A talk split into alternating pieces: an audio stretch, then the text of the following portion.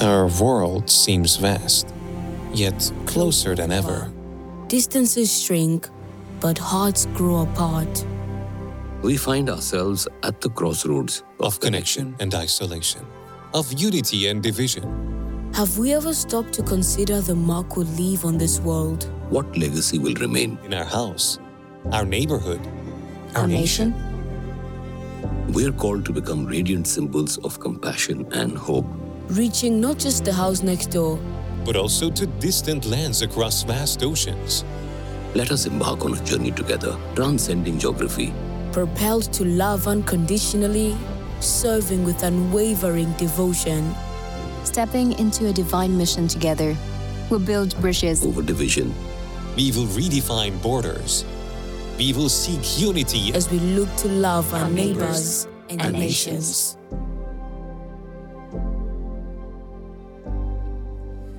Welcome to Cross Point and our heart as a church. Our mission is to help people find and follow Jesus. And we want to be a place where everyone's welcome because nobody's perfect. And with Jesus, we believe anything is possible. And, uh, and before we jump into the teaching today, I want to let you know about something really special that we get to be a part of this week. And, uh, and this, uh, this week, in partnership with our, our friend Dave Clayton, pastor at Ethos Church, and with Exponential Network, we're going to have an opportunity at our Nashville campus to host. Um, there will be two, or 350, 350 local church pastors and leaders that will be coming in. And uh, through teaching, training, equipping, and learning communities, we're going to we're gonna have a chance to, to host them. And, and we feel like this is really special because, well, Barna did some research over the past year, and they found that 42% of pastors thought about vocational pastors thought about, uh, thought about quitting over the last year. And so we get to have an opportunity to host these, uh, these pastors and leaders and to be able to, uh, to encourage them and uh, encourage them to thrive in their, in their journey and then send them back to their campuses. So I, want, I tell you that because I'd love for you to be praying for those pastors that will be coming in. And so it'll be three different, uh, three different groups throughout the week and our opportunity to host them. And then uh, I also wanted to just tell you thank you because of generosity here at Cross Point because of the because of giving to last year's year-end giving. As we shared that with you, I want to give you an update on uh, on one of our partners that we've been able to uh, come alongside and support. We we shared with you about um, the opportunity, and we felt like God was calling us to help start and support um, churches that are in the metro area and uh, that were that were focused on reaching unreached people groups. And and so one of those churches that we've come alongside is Mosaico Church down in Smyrna. They're a Spanish speaking church. And, uh, and we love Pastor Romero Cruz and his family. Great church, exciting things that are happening there. They just happened to, they just had to go to two services, and uh, this past weekend they're reaching 360 people uh, on a weekend. And, uh, and they shared with us that over the past year, um, they've seen 60 people baptized. And so, uh, so we celebrate what God's doing at Mosaico. And Pastor Romero, so grateful for you and for your heart and for, your, for the ministry and what God's, what God's doing there. And we're in this series, Neighbors and Nations. And, and, and as a church, we want to see renewal in the church, revival in the city, and awakening across Middle Tennessee. And for that to happen, it's going to take the whole church, all the churches coming together on that same mission. And, um, and really with a, with a passion to reach our neighbors and the nations. And so today we're going to look at the question, Who is my neighbor? It comes from Luke chapter 10. But before we get there, I got to start out with an apology and just let you know I'm sorry because I left you hanging last week. Uh, started a story and I didn't finish. And uh, my 14 year old Bolton, he leaned over to, to my wife, Rhea, he leaned over and said, I know what dad does at the beginning of the message. He's like, I got dad's pattern. He starts a story and then he teaches from the Bible and then he finishes the story. And at the end of the message, he goes, dad didn't finish the story. And so um, and somebody I was having dinner with on Monday night said, man, it was like an episode of Yellowstone, you know, where you just, you started and you left us hanging. And so sorry for that. And, uh, and so I'm going to finish the story. Let me give you kind of a recap of where we were at. I was on a mission trip and I was a high school pastor. This is back years ago, like 2005. Was on a mission trip, kind of scouting out a mission trip to take some high school students. I was down in Lima, Peru, preaching at a house church. Got to preach with a translator there, a couple dozen people. They didn't know who we were, they didn't know anything about us. But as I'm preaching with that translator, there's a woman that came up to me afterwards, and through the translator, she said, God's told me that you're the one. I'm like, so God told me that you were the one that will tell my husband about Jesus, and my husband is in the United States. I'm thinking the United States is a big place, lady. She hands me a piece of paper, I open up a piece of paper, and it says Jose Jimenez, his name, and then underneath it said area code 404. Now, my area code in Atlanta was 404. Come to find out that he lived 10, 15 miles down the street from us, Jose Jimenez. Well, I took that piece of paper back home and I'm thinking, maybe God's up to something. Went and got the students together, the high school students, where I preached on Wednesday night. And, um, and I gathered, gathered the students together. I said, We're going to pray for Jose.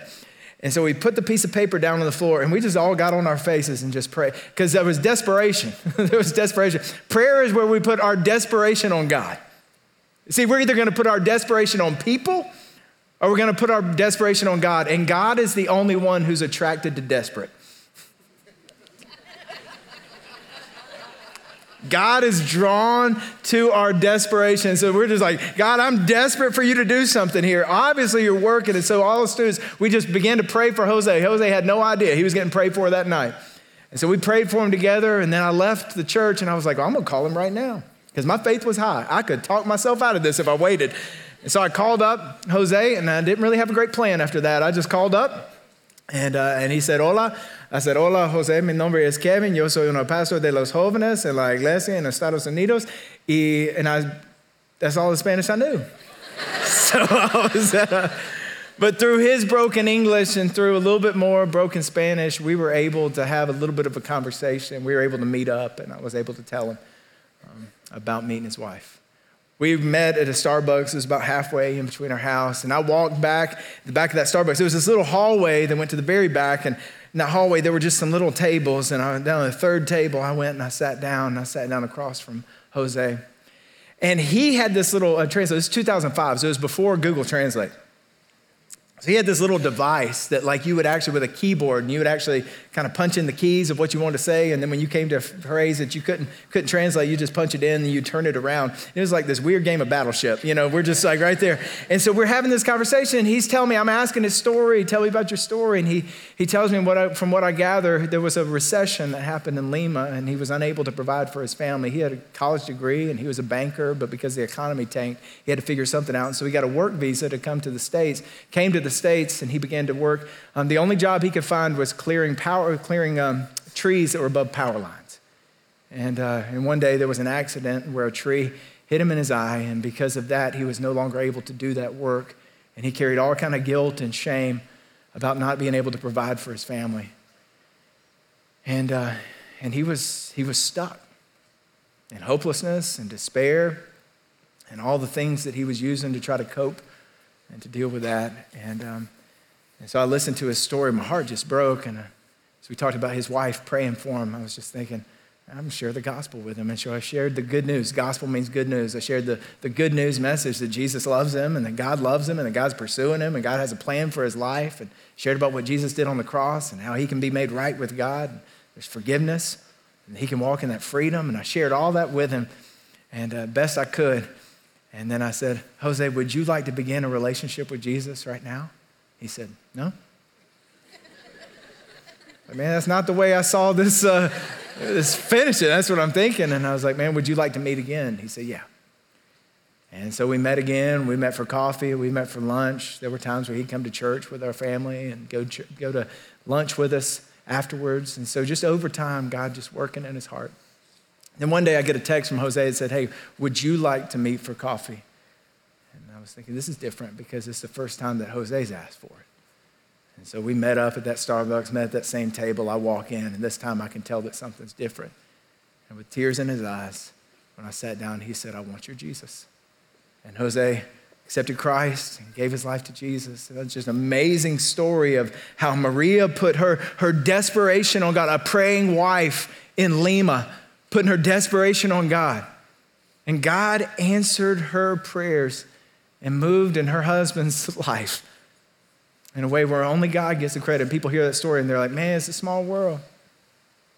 This week we hit 8 billion people in the world population. I don't know who's counting, but they tell us 8 billion people. And I hear that and I'm like, it's not a small world. It's just that we serve a big God, a big God who is pursuing every person, every person. He's pursuing you.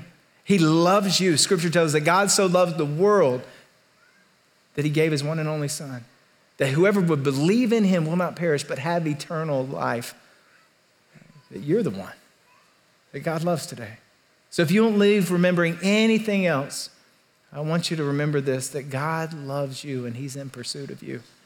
And as followers of Jesus, we're saying, God, would you give us your heart for our neighbors and for the nations? We're looking at Luke chapter 10. If you've got a Bible, you can turn there, turn there with me. Luke chapter 10, Matthew, Mark, Luke in the New Testament. It's the third gospel. And we're going to look at this story where Jesus answers the question, Who is my neighbor? Jesus answers, answers this question. We'll pick it up in verse 25. Says, On one occasion, an expert in the law stood up to test Jesus. Teacher, he asked, What must I do to inherit eternal life. Now, when we see expert in the law, this man's a lawyer, but not like the Bart Durham kind of lawyer. He's the, he's the, he's the kind of lawyer that would be an expert in religious law. He would be expert in Torah.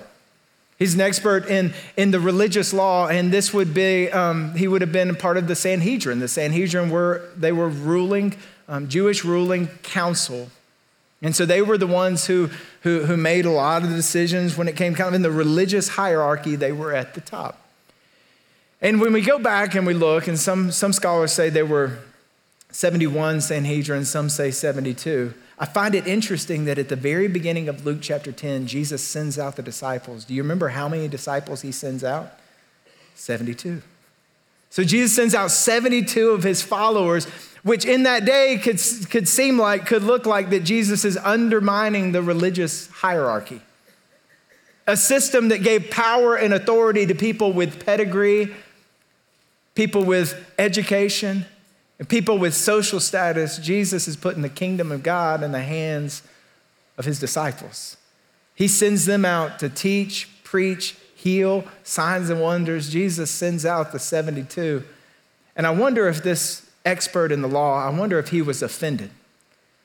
Because the, the religious spirit gets offended anytime God starts moving outside of the box. And so the religious leader, maybe he's offended. So he comes to Jesus and he comes to, to test him. He comes to test him with a question. And the question is, What must I do to inherit eternal life? And Jesus is brilliant. He, he answers his question with a question. Look at this. It's like, um, it's like question judo, you know, like, and so he answers with a question. He says, What is written in the law? He replied, How do you read it? In other words, you're the expert. Why don't you tell me? Verse 27, and he answered, Love the Lord your God with all your heart and with all your soul and with all your strength, and with all your mind. So he's quoting right here, he's quoting Deuteronomy 6, chapter 5. That's chapter 6, verse 5. And then he says, And love your neighbor as yourself. That's Leviticus 19, 18.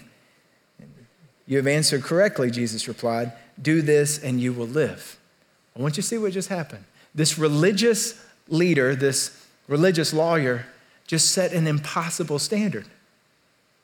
So he said, the way that you inherit eternal life is love God perfectly and love other people perfectly. Has anybody who's failed in that? Anybody who hasn't met that standard this week? Anybody failed to love God and love other people perfectly? Look at your neighbor if their hand's not up and say, nobody's perfect. Right?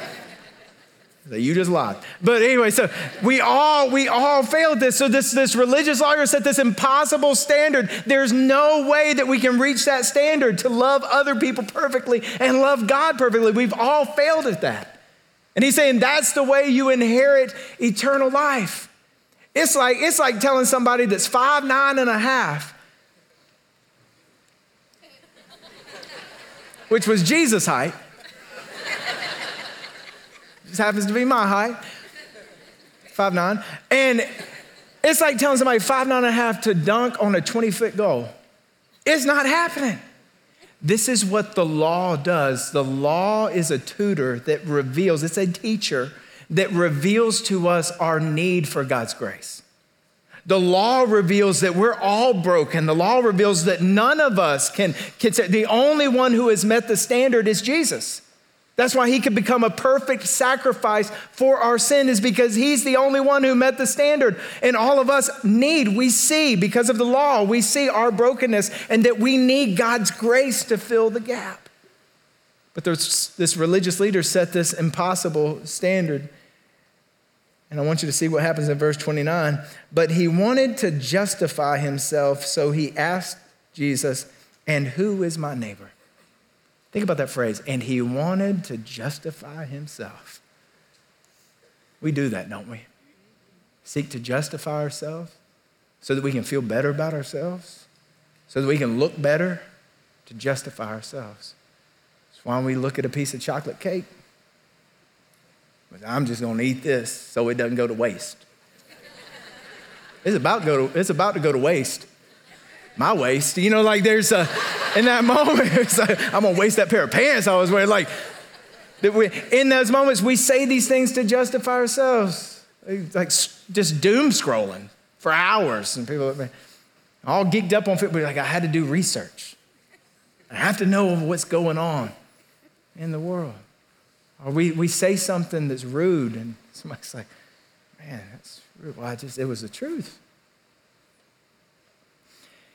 Everything we say needs to be true, but not everything that's true needs to be said. You say, well, I was just telling the truth. Nah, kind of being a jerk. But we say these things to justify ourselves, to cast blame, to play the victim we compare ourselves with others. We're like, well, at least I'm not as bad as so and so. Did you hear what they did?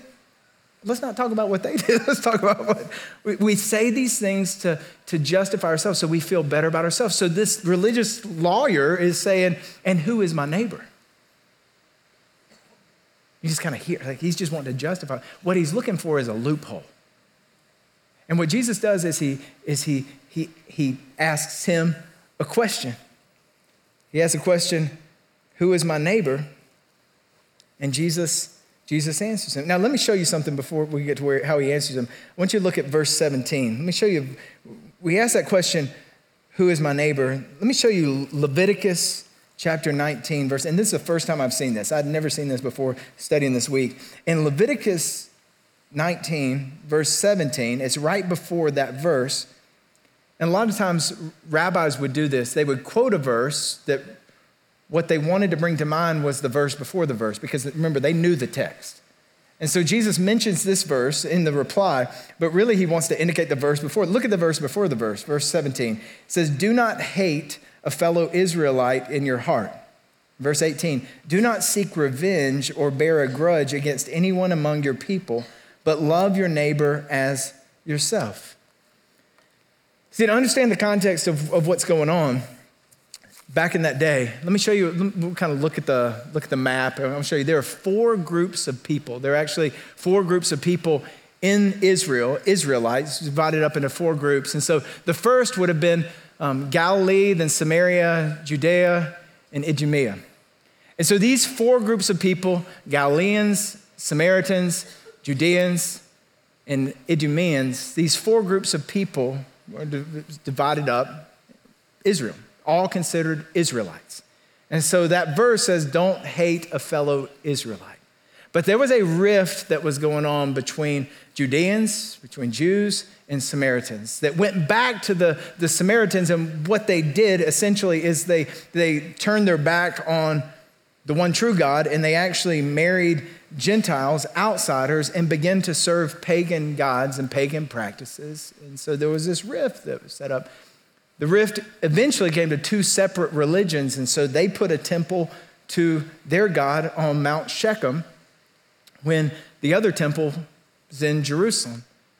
The Samaritans actually eventually had their own Pentateuch, had their own Bible when the Jews had the Torah. And so there was this rift between and, uh, and there was animosity between both groups, so much so that when Galileans would travel from Galilee and they would travel down to Jerusalem for the festivals, they would go around Samaria.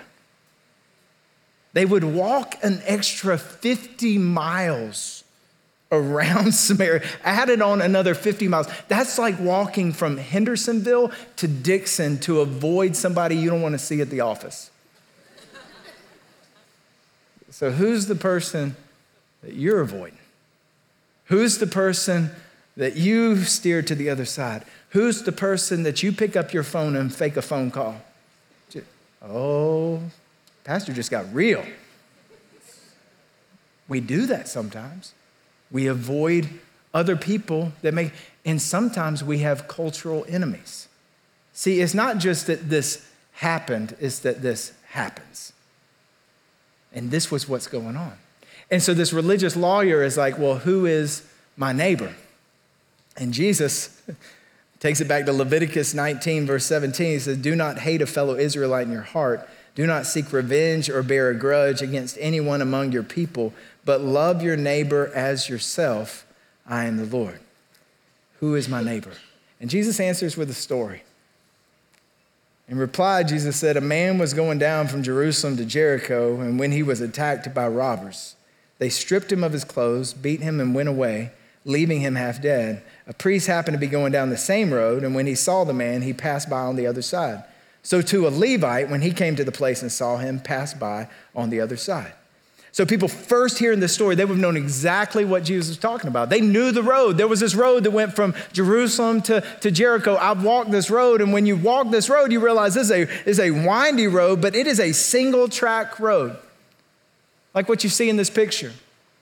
It's not a very wide road. It is a, it's a very small road. And when they walked this road, and they would walk this road to make this, this pilgrimage, this journey to Jerusalem, he says there was a man that was laying in the road. Now, to lay in the road and for you to pass by on the other side, it's not like six, a six lane interstate, it's one road. So, to get around that person, it would require effort. Maybe even stepping over the person, maybe even pretending not to see the person. And it said that there was a Levite and a priest, which these were religious leaders. And so these religious leaders avoided because in Torah there was um, purity law that said that you couldn't touch a corpse. And so they don't know is the person dead or is the person alive? And so they were, they were, uh, they were, they were more concerned with keeping the tradition than they were helping somebody who was in trouble. And so they went out of their way to avoid him. So Jesus sets up sets this up with saying there were two that avoided, but then in verse 33, but a Samaritan, as he traveled, came where the man was, and when he saw him, he took pity on him. A better translation in the ESV is he had compassion on him. This word compassion, it, it, it, comes from the guts. It's like just this deep felt, just mercy and kindness. You know, that kind of thing when you see something where you are so moved on the inside, where you're like, I have to do something here. And so Jesus said there was a Samaritan, and when he said Samaritan, that got everybody's attention. Everybody's leaning in now. And Jesus said he had such compassion, he was moved internally. He had to do something, he had to do something here. Verse 34. And he went to him and he bandaged his wounds. And he poured out oil and wine. Bandaged his wounds, which would have meant he would have had to tear off strips from his own clothes. He poured out oil and wine, which were medicinal treatments for his wounds. And then it says that he, he went and he put the man on his own donkey, which means he had to get off and put that guy on and this, get him on the donkey. And he would have walked as he carried the man. And he brought him to an inn and took care of him. And the next day he took out two denarii and gave them to the innkeeper. Look after him, he said, and when I return, I'll reimburse you for any extra expense you may have. And a denarii would be a, a day's wage. And so two days' wages. In, a, in our day, in our time, and average income comes to $350 in today's equivalent.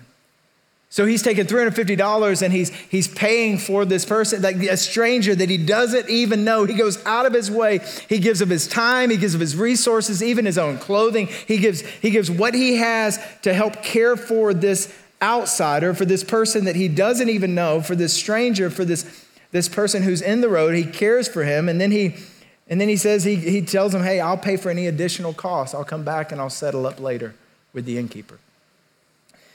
In verse 36, Jesus asked the question Which of these three do you think was a neighbor to the man who fell into the hands of robbers? You see what Jesus did? He just flipped the question. What was the question? What was the question that the religious lawyer asked? Who is my neighbor? What was the question that Jesus asked? Who was the neighbor? See, the religious lawyer is asking the question, Who is my neighbor? And Jesus is saying, No, will you be a neighbor? See, he flips it because this religious lawyer is trying to find a loophole, and Jesus said, No, let's talk about your own soul. Let's talk about what's going on in here. Jesus is asking the question Will you be a neighbor to the one who's in need? Will you be a neighbor?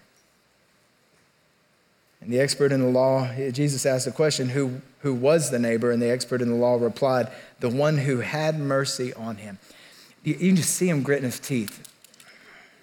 He can't even bring himself to say the Samaritan. There's so much animosity, so much hatred. He said, the one who had mercy on him. And Jesus told him, go and do likewise. Man, isn't this, isn't this incredible what Jesus does? Like, he takes the Samaritan, this cultural enemy, and he makes him the hero of the story, which forced this religious person to deal with his own heart. What this story does is it requires us to deal with our own hearts, to ask ourselves, are we being a neighbor to the one who is in need, to those who are in need? And I think what this does, at least for me, is sometimes I can compartmentalize this thing and go, look, I got to love God and love, love others.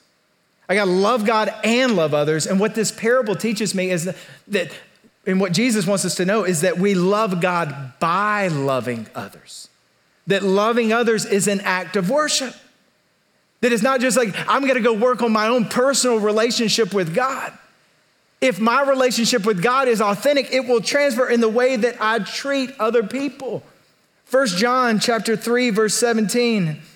And I'm, just, I'm gonna go ahead and warn you, this is gonna sting a little bit. It's a double-edged sword. It cuts me and it cuts you, okay? If anyone has material possessions and sees a brother or sister in need but has no pity on them, how can the love of God be in that person?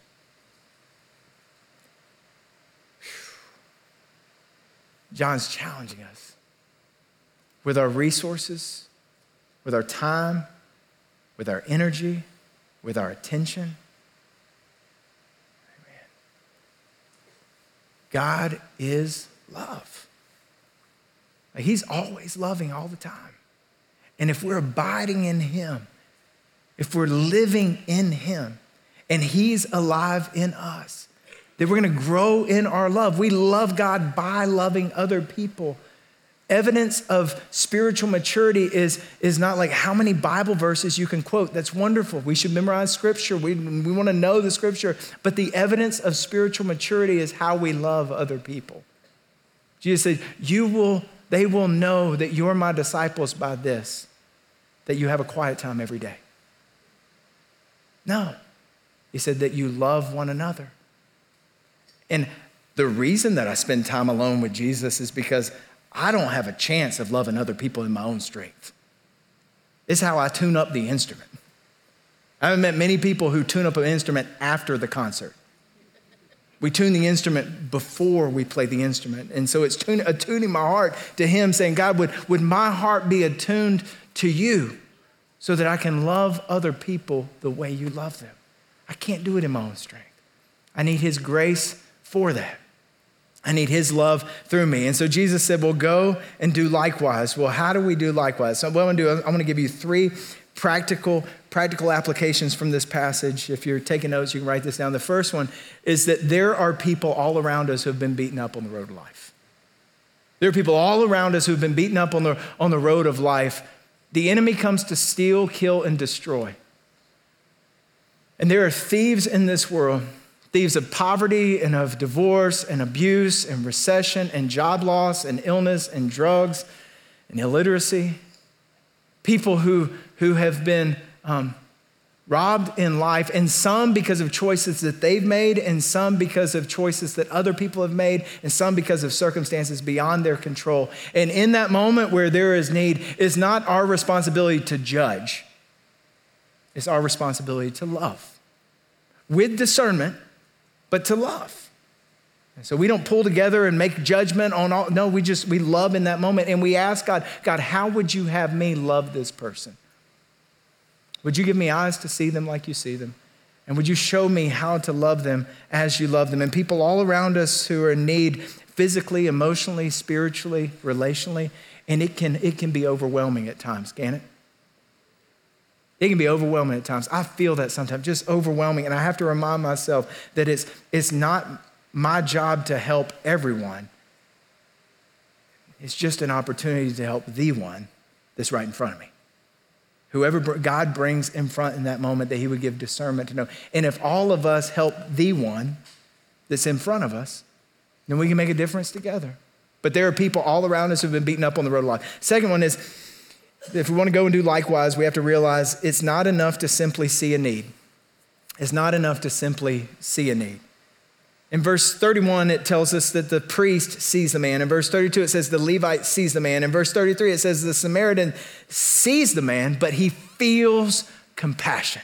There's not enough to just see the need, see people, we feel compassion and then we do something with us. Um, Princeton Theological Seminary, they did a research, there was this research study that they did, and they took these seminary students, these ministry students, and they took them in this room and they said, hey, we want you to prepare a message to preach, and we want you to preach it across across the way, across campus at the chapel. And so one group, two groups of people, they divided one group. One group, they told them, you, you, you don't have much time. You gotta, you gotta hurry. The other group, they said, you got plenty of time. You can take your time.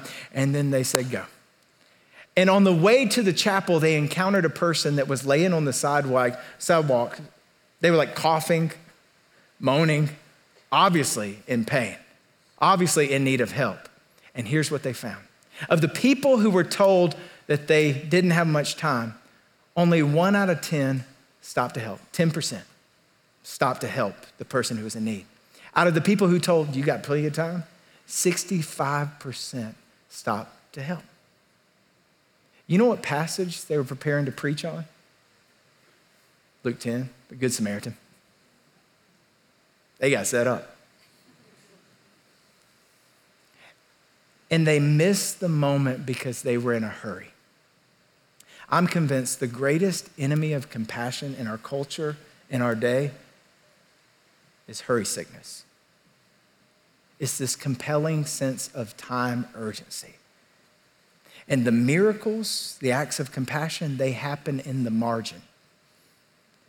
And if we don't have any margin in our lives, we won't have eyes to see the miracles and we won't have eyes to see the divine moments that God has set up for us. And so saying, God, would you slow me down so that I could see the moments? And not just see, but so that I could stop, which leads us to our third application. If we want to go and do likewise, this is my favorite point, maybe ever. We have to get off our donkey. Some of you took notes in church for the very first time, right there.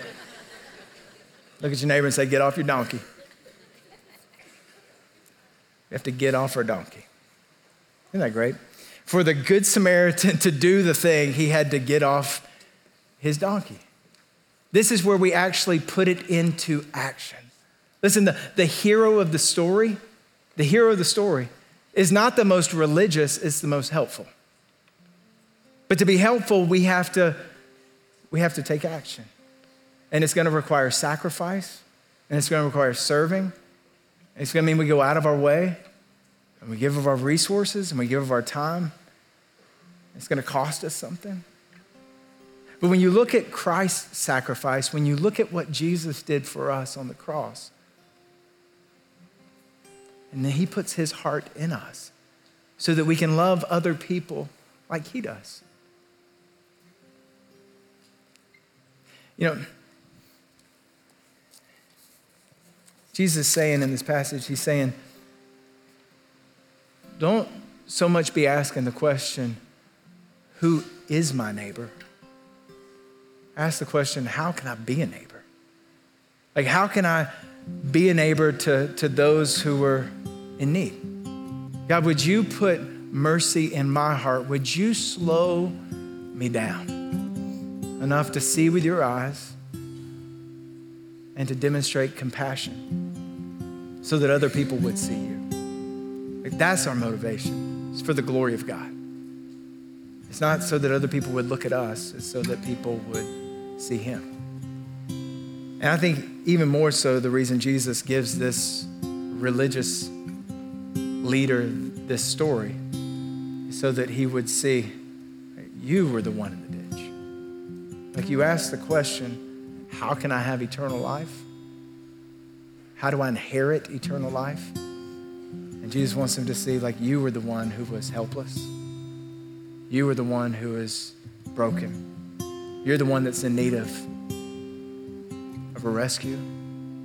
You're the one that's in need of mercy. You're the one who could not save yourself. So we see that Jesus is the neighbor.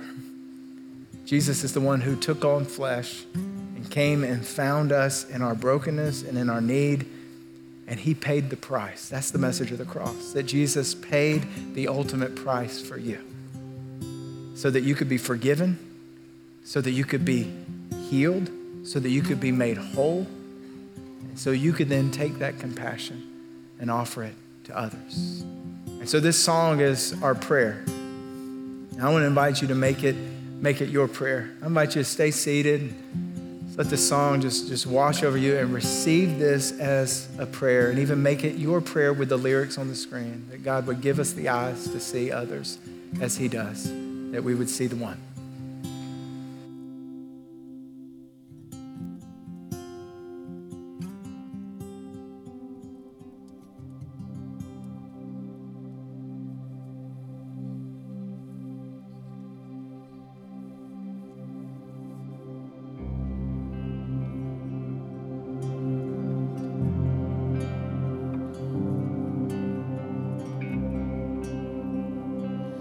me be filled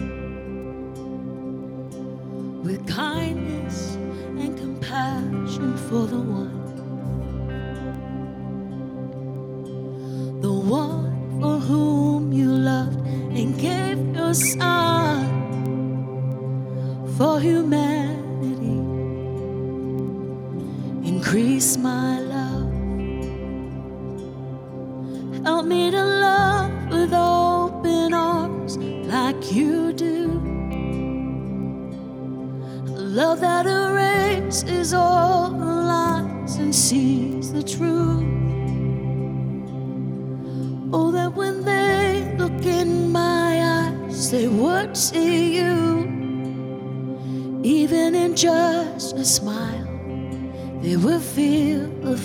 Love. Oh, how you love us. From the homeless to the famous and in between. You formed us, you made us carefully. Cause in the end, we're all your children.